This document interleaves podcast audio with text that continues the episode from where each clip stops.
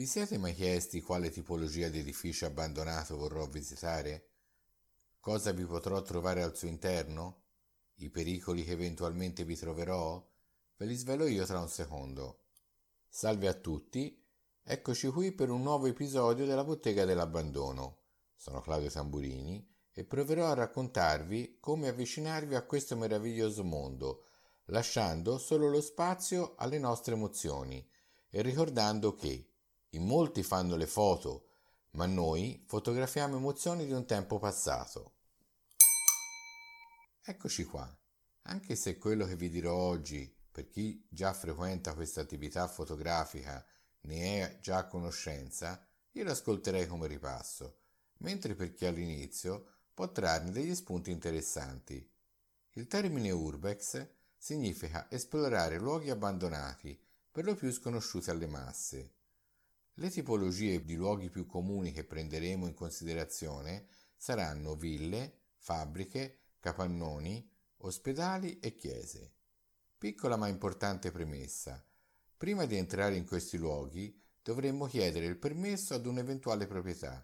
Mai, ripeto mai, fare nessun tipo di effrazione, altrimenti diventa reato.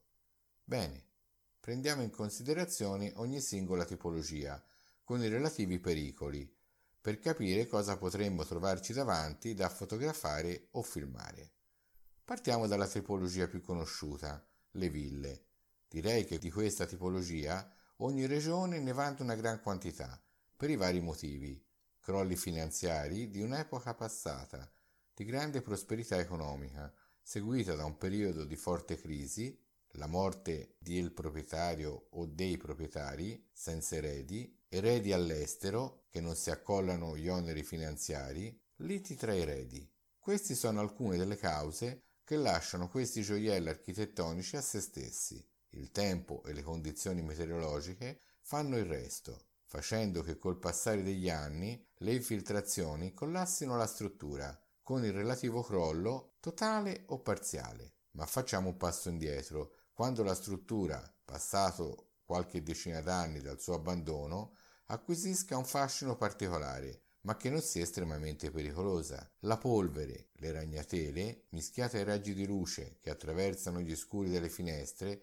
pitturino di magia la nostra scena fotografica. E fin qui tutto è pittoresco. Ma attenzione dove mettiamo i piedi, perché i pavimenti possono essere instabili, specialmente ai piani superiori, per cui appoggiare delicatamente il piede e prima di caricarci sopra il nostro peso, sentire se sentiamo dei rumori, oppure come la sensazione di leggero vuoto sotto a noi. Ma attenzione, il pericolo non viene solo dal pavimento, ma anche dall'alto, magari un lampadario, dei pali delle tende, per cui sempre uno sguardo anche in alto. Un consiglio che perlomeno io metto sempre in pratica prima di entrare in ogni stanza, rapida occhiata, valutazione dei rischi. Eseguito questi piccoli ma importanti accorgimenti, davanti a noi si apre un mondo. Potremmo trovare delle stanzone vuote o con degli affreschi sulle pareti o soffitti, dei complementi di arredo, oppure stanze completamente arredate, con il fascino di un'epoca, attraversata da pittoreschi raggi di luce, oppure dalle sfumature di una giornata grigia, invernale. Ma lasciatemi dire che per noi fotografi è come da bambini quando andavamo alla giostra del parco giochi. Altra tipologia, fabbriche e capannoni dismessi, architettura industriale. Anche questa tipologia ha il suo fascino i pericoli potrebbero arrivare dall'alto, caduta di calcinacci, schegge di vetro, di vetrate in frantumi, vecchie scale arrugginite. Un'altra cosa da valutare bene è che queste strutture sono collocate in zone periferiche e solitamente sono usate da balordi o piccoli delinquenti per nascondersi e non è mai bello trovarseli davanti perché non sappiamo cosa vogliano e noi siamo svantaggiati perché la nostra attrezzatura fotografica ha un costo non indifferente. Per cui una cosa che vi consiglio, se non avete informazioni in merito, aspettate qualche minuto prima di entrare per controllare eventuali movimenti. Una volta entrati potremmo trovare degli stanzoni vuoti, dei macchinari dismessi, e magari arrugginiti. In questi casi potremmo giocare con i giochi di luce ed ombre.